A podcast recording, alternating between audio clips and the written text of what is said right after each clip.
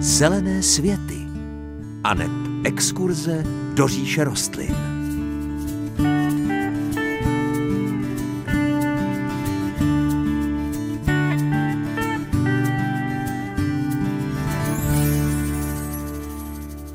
Krásné páteční dopoledne. Jestli pak víte, jak vypadá ideální letní den.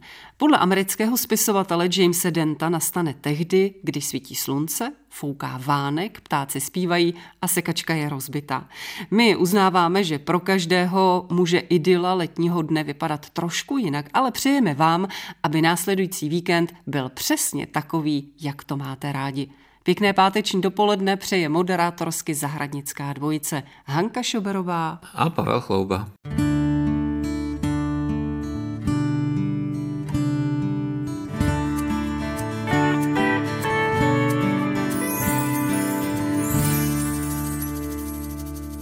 Já se velmi ráda s Pavlem Chloubou vydávám do zeleninové zahrady. Mám ráda takové to spojení hezkého s užitečným, navíc když můžeme ještě něco sezobnout. U Chloubů na zahradě, tak tam to leze téměř neustále. Ta zahrada je v nádherné kondici. Pavle, tak co nového u vás v zeleninové zahrádce? No tak, Hanko, v naší zeleninové zahradě si myslím, že je každý rok něco nového, protože budeme se z části držet věci, které nám fungovaly. Samozřejmě, že jsou i věci, které ani u chloubu nefungují, takže ty budeme opouštět, anebo je budeme prostě časově nějak jakoby střídat trošku. A také, abychom se něco naučili, tak zase některé věci budeme zkoušet e, i nové. Můžeme o tom teď mluvit klidně, e, jak to dopadne, jestli úspěšně nebo neúspěšně, tak to můžeme potom zhodnotit na konci sezóny třeba. Teď se naši posluchači asi usmívají a říkají si, a tak i u profesionálního zahradníka se něčemu nedaří. A možná mají malinko radost, protože u nás ostatních je to běžná záležitost, že se nám prostě něčemu nevede. Tak e, vy jste říkal, že taky něco nebylo úplně to pravé ořechové. Co to bylo? Ano, Hanko, to jsem říkal, ale k tomu ještě musím dodat to, že takové to nedaření se, že to si myslím, že je známka každého zahradničení. Já mám eh, velkou radost, když eh, zaznamenávám různé pozitivní ohlasy na náš pořad, ale také musím říct prostě, že jsou věci, které se nám nedaří nebo které neumíme, učíme se nebo nás potrápí, hodně nás eh, některé věci trápí a minulý rok to byly třeba kadeřávky. Nakonec jsme je dopěstovali pár kusů moc hezkých, ale ta sezóna to bylo jedno obrovské trápení, protože eh, nám to napadly molice a ty molice vlastně nebylo možné žádným jednoduchým zásahem zlikvidovat, takže měli jsme jednu odrůdu, která rostla navzdory tomu a byla nádherná na pohled, mám ji nafocenou snad stokrát, ale kdybych eh, vlastně ukázal detail té rostliny, tak eh, byla hodně napadená těma molicema. Takže tyto věci se nás týkají také, takže pro letošek kadeřávky nebudou. Je snad ještě něco, od čeho upustíte? Nebo jsou to pouze ty kadeřávky? Kadeřávky opouštíme, protože jsme s nimi měli problémy a že jsme neuměli si s nimi poradit a některé rostliny opouštíme z hlediska nutnosti střídání těch kultur. Třeba letos nebudeme mít eh, zely, určitě žádné, nebylo ani loni, ale bylo předlani a následující rok možná bude zase. Ale tu zahradu máme tak malou, že nejsme schopni pro každou zeleninu připravit dobré podmínky a u toho zelí je velmi důležité to střídat, protože pokud bychom zelí pěstovali na stejném místě, tak bychom si mohli přinést nějakou eh, bakteriovou nemoc, kterou bychom potom neuměli vymítit na té zahradě. Takže si myslím, že to bude i otázka mnoha dalších našich posluchačů, kteří by chtěli, ale prostě z nějakého důvodu ten rok eh, nemůžou. Takže u chloubu je to taky tak. Tak už víme, od čeho upouštíte a teď nás bude zajímat, eh, co nového třeba chystáte. No tak letos poprvé eh, budeme mít cibulku, kterou zkoušíme z přímého výsevu. Je běžné pěstovat si cibuli ze sazečky, to už jsme několikrát absolvovali, radostně, dobře, celkem se nám vedlo, ale ze semínka jsme to ještě neskoušeli. Je ale důležité to zkusit, protože ze sazečky je možné pěstovat, já nevím, jestli 4 nebo 5 odrůd cibulky, zatímco z přímého výsevu eh, se ten sortiment eh, mnohonásobně rozšiřuje. Takže chceme zkusit nějaké jiné odrůdy a není na cesta, než to udělat eh, přímo ze semínek. Kdy se taková cibulka, Pavle, vysévá? Cibulka se dá vysévat hodně brzo z jara. Vysévali jsme, teď nevím celkem přesně, jestli to byl konec března nebo začátek dubna, to počasí eh, letošní bylo takové vrtkavé a nebylo to úplně optimální, ale také dostali trošku zabrat tím počasím, takže špičky některých možná trošku namrzly, tak budeme doufat, že našim cibulkám, že už bude jenom dobře.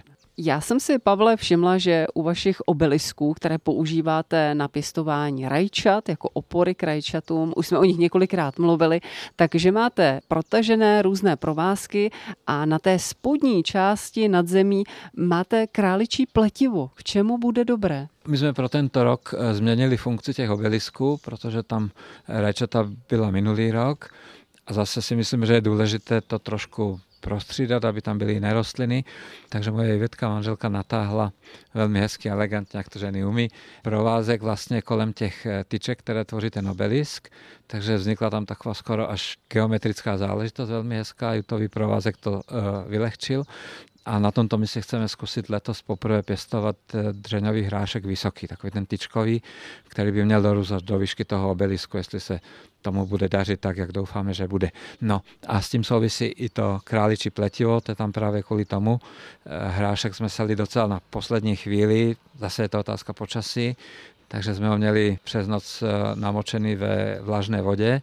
Hrášek už je v půdě, ale mohl by být docela takovou atraktivní pochoutkou hm, pro některé ptáčky naše, takže ačkoliv je máme rádi, tak úplně netoužíme potom, aby nám sežrali ten hrách, takže tam máme eh, to králičí pletivo jako zábranu, aby tam nešly ty hrdličky a vrabčáci, aby hrášek byl i pro nás trošku.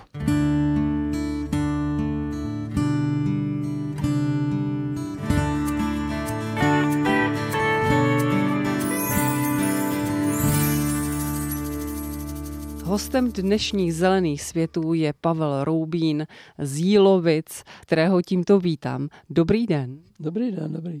Pane Roubíne, vy jste profesionální chemik, ale zabýváte se pěstováním denivek. Jak jste se vlastně k denivkám dostal? No, víceméně náhodou. Mě vždycky kromě chemie bavila ještě i botanika nebo spíš květiny, taky motýly třeba a podobně.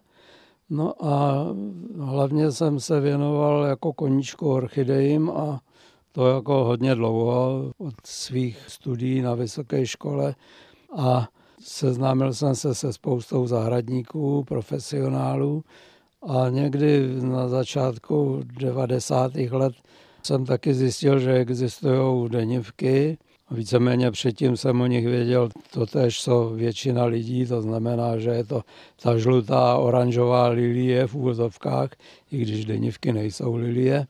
A pak jsem zjistil, že teda existují i mnohem lepší odrůdy už denivek a tak jsem si objednal u svého dneska kamaráda dlouholetého Petra Mimránka pár denivek, asi deset. A hrozně jsme se ženou byli potom nadšený, když jsme zjistili, že mají taky třeba fialovou barvu a bílou a červenou a podobně, nejenom teda žlutá a oranžová. No a tím to začalo. Kolik odrůd denivek vlastně existuje? Já začnu napřed tím, že existují denivky jako přírodní druhy a těch je asi 40 druhů toho víceméně monotematického rodu Hemerocalis do toho a většinou jsou žlutý, některý jsou do oranžová. U nás ta oranžová, to je takzvaná Hemerocalis fulva Europa, je triploidní, nemá semena, rozmnožuje se vlastně jenom odenky a zaplavila celou Evropu a i Ameriku, to je ta oranžová. A taková ta žlutá, to je Hemerocalis lilioasfodelus a ta voní a kvete v květnu a máme ji taky plný zahrádek. No. Ale odrůd, odrůd je v současné době možná 100 tisíc, to už skoro nikdo neví, protože na tom pracuje kvantum lidí, firem, zejména v Americe. Amerika drží takzvaný checklist a každý rok přibývá několik tisíc nových nádherných odrůd, neuvěřitelných barev a tvarů. Odkud vlastně denivky pocházejí? Denivky vlastně pocházejí hlavně z jihovýchodní Evropy, eventuálně Asie, z Číny.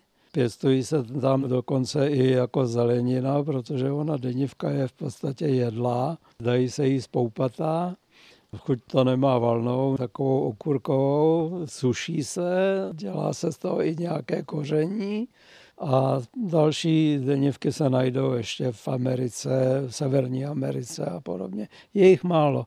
Začaly se šlechtit tak asi přes 100 lety, no a to šlechtění potom šlo neuvěřitelně dopředu, když vznikly tetraploidní, to znamená dvojnásobek chromozomů. Ta rostlina je mnohem silnější, má mnohem větší květy že jo? a pak, když se na to vrhly profesionální firmy, tak začaly dělat neuvěřitelné věci. Denivka je trvalka, říkám to správně? Je to trvalka, nemá cibule, není to lilie, je příbuzná s liliemi, má v zemi takové stlustlé kořeny, do kterých si stáhne vodu na podzim a ty dormantní druhy, to je ty, co chodí spát na zimu, tak ty si tu vodu stáhnou úplně. Ty semi-evergreeny a evergreeny, což jsou denivky většinou z Floridy a podobně, ty si stáhnou vodu jenom částečně, nebo dokonce mají tendenci růst i v zimě. No to, ale je to trvalka, která vydrží na jednom stanovišti desítky let. Jsou stanoviště, jako voják můžu říct, že v těch vojenských prostorech, kde kdysi bývaly před 50-70 lety i osady, že jo, tak se tam najdou místa, kde byl sad a denivky tam ještě jsou pořád. Proč se vlastně denivce říká denivka? Jak ten název vznikl? Denivka vzniklo to tak, že aspoň u nás v češtině a nejenom v češtině, že denivka kvete jenom jeden den.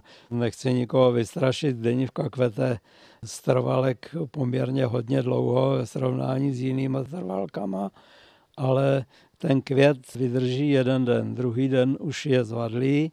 Intenzivně se pracuje na tom, aby vydržel třeba dva dny, ale ještě se ta furt nevede. Nicméně na té denivce na tom trsu vyrůstá x květních výhonů podle toho, jak je silný a navíc má větvení a může mít, já nevím, 20-40 poupat. Takže na tom trsu vykvítá každý den řada květů, nádherných u těch moderních hybridů a velkých. Druhý den jsou další. Z hlediska toho pěkného vzhledu někdo ty odkvetlé květy odstraňuje. My, co šlechtíme, tak nikoli, protože potřebujeme semeníky. Od kdy do kdy denivky kvetou? Kvet začínají ty starší hybridy a ty, které mají víc v sobě geny těch prvních denivek, už někdy v květnu, ale masivní kvetení denivek, zejména těch hybridních odrůd, je v podstatě konec června a celý červenec.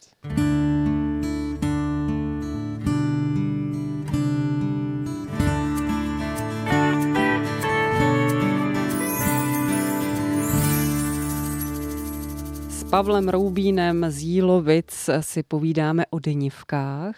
Jaké místo pro denivky, pane Roubíne, na zahradě vybereme? Kde se jim bude dařit? Bude se jim skoro všude, kde mají alespoň trochu světla, jakž tak slušnou zem a trochu vody. Neboli říkám, že denivka je velice nenáročná rostlina. Můj starý přítel Nestor Denivkářů, pan Šťastný Zaromír, říkával, že je to rostlina líného inteligenta. Čímž nemluvím o sobě, že bych ze sebe chtěl dělat inteligenta, ale je to o tom, že je to krásná rostlina, která vyžaduje poměrně minimum péče. Když dostane trochu slušnou zem a aspoň polostín, může být i na plném slunci, nesnáší velké zastínění a když do něj občas dostane vodu, tak bude nádherná. Říkáte, jakž takž nějakou dobrou zem můžeme použít třeba kompost? Kompost je samozřejmě dobrý, protože to už není nějaká zem, ale to už je přilepšení. Denivka snese dokonce čerstvý hnůj a dokonce masivně zahnojit, by se dalo říct. Jo? Takže já, když dělám nový záhony, tak zareguluju hnůj velké množství, tím, že předpokládám, že tam ty denivky budou řadu let. Ano, přihnojovat ano, dosáhne se samozřejmě lepší kvetení a podobně. Naši posluchači mají rádi rostliny, které si sami mohou namnožit. Zvládnou to u denivky? Samozřejmě zvládnou, hlavně vegetativní množení, protože denivka se rozmnožuje tím, že má další a další výhony.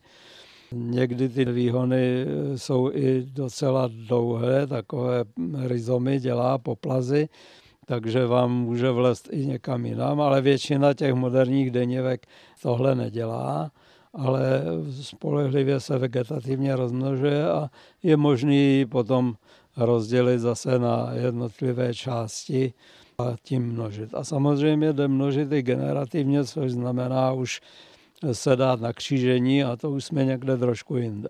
Když by někdo nechtěl množit, mají se denivky zmladit nějak?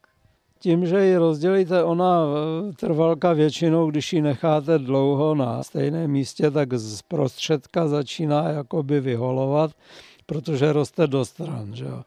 No tak vemete rycí vidle, já beru krumpáč, protože mám hodně těžkou zeminu, no a pěkně to vykopete a rozdělíte na několik dílů a tím je vlastně zmladíte. Jak to mají denivky se škůdci ještě? Škůdce nemají skoro žádný, což je další výhoda těch rostlin, toho líného inteligenta, protože se moc starat nemusíte. Za prvé nemají skoro žádné houbové choroby. Tu a tam se objevují nějaké rezy, se kterými většinou, když těch denněvek máte víc, si nebudete dělat ani žádnou těžkou hlavu, protože byste to nestihli a nestojí to za tu dřinu s tím a za ty poměrně vysoké náklady za nějakou chemii. Ono zhnědne tu a tam nějaký list, nějaký skvrny se na něm objeví, buď je utrháte a zahodíte, anebo to necháte být. Ono to zase tak tu kitku zrovna moc nepoškodí a není to ani moc škaredý, že by se na to nedalo dívat. No a jiný zvláštní patogeny ta denivka nemá a z živočišných škůdců v podstatě hlavně ty ranější odrůdy napadá bejlomorka, což je takový malý komárek, který naklade vajíčka do vyvíjejících se poupat a oni potom zduří, deformují se. To většinou bývá na začátku kvetení a je nejlepší tyhle zduřelý poupata volámat. No a ještě u těch denivek červených hybridů na fialových se objevuje někdy třásněnka, která posaje květy a oni potom mají po sobě skvrnky. Může se to stříkat. Máte, pane Roubíne, nějakou vzácnou denivku, na kterou jste jo pišný? vzácnou. No. Vzácný jsou většinou vlastní dětičky. Takže já jich mám teda několik tisíc, samozřejmě těch dětiček vzácný nejsou zdaleka všechny.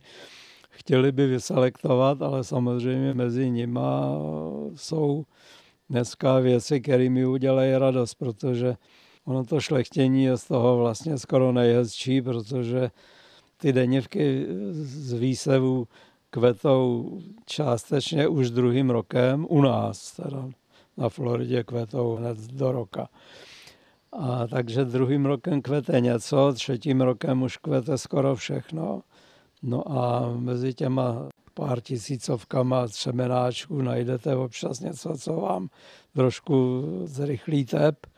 No, mám některé denivky registrované, my máme český registr, No a mám už denivku registrovanou i v Americe, ale to stojí poměrně hodně peněz a navíc to je dost složitá záležitost. Ale už mám denivku, která se jmenuje po mojí ženě Eva, teda, která je už v centrálním světovém registru americké Hemerocalis Society. No.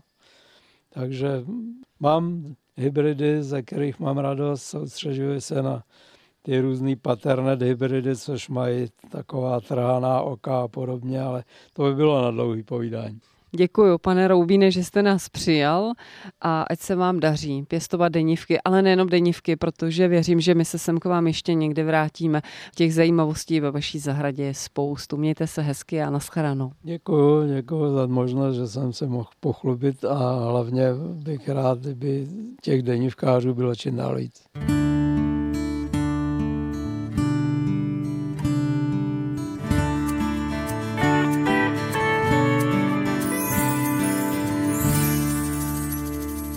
My se v tuto chvíli s Pavlem na skok nacházíme v Šilternu, v Kittenberských zahradách ukázkových. A jsme v takové sekci pro děti. A Pavle, my jsme tady z toho úplně jako u vytržení, když to tak řeknu doslova, protože já jsem nic podobného u nás v Čechách snad ještě neviděla. Eh, tak já nevím, jestli v Čechách nemáme něco podobného už někde, to bych se bál soudit.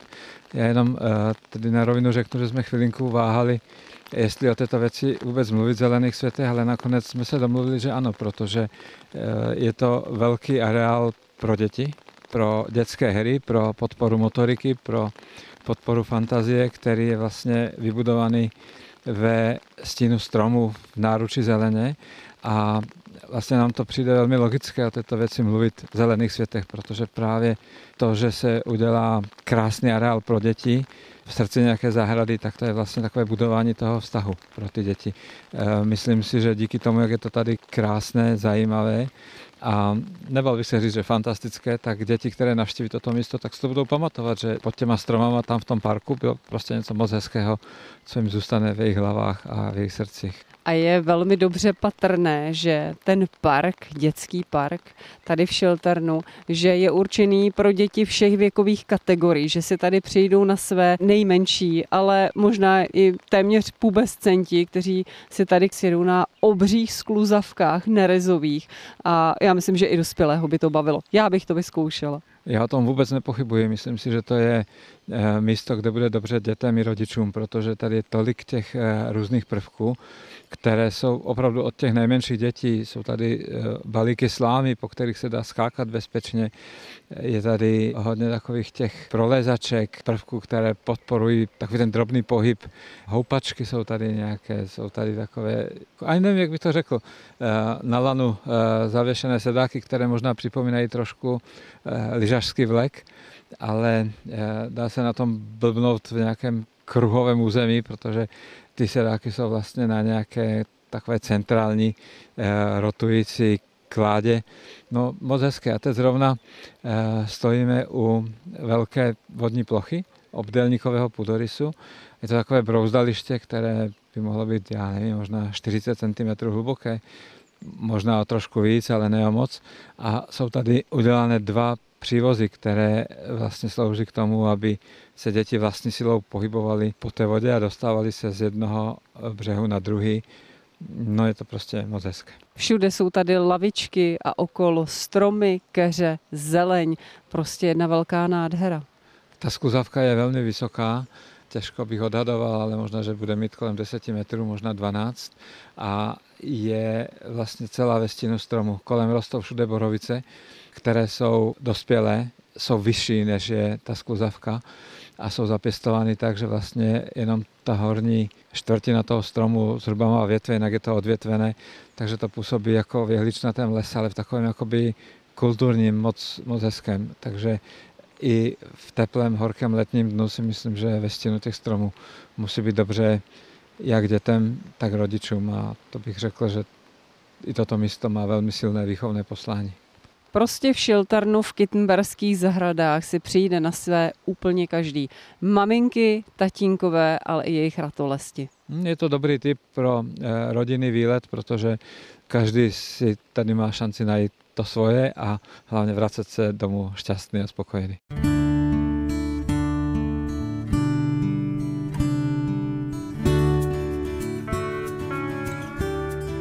Už je z dnešních zelených světů všechno.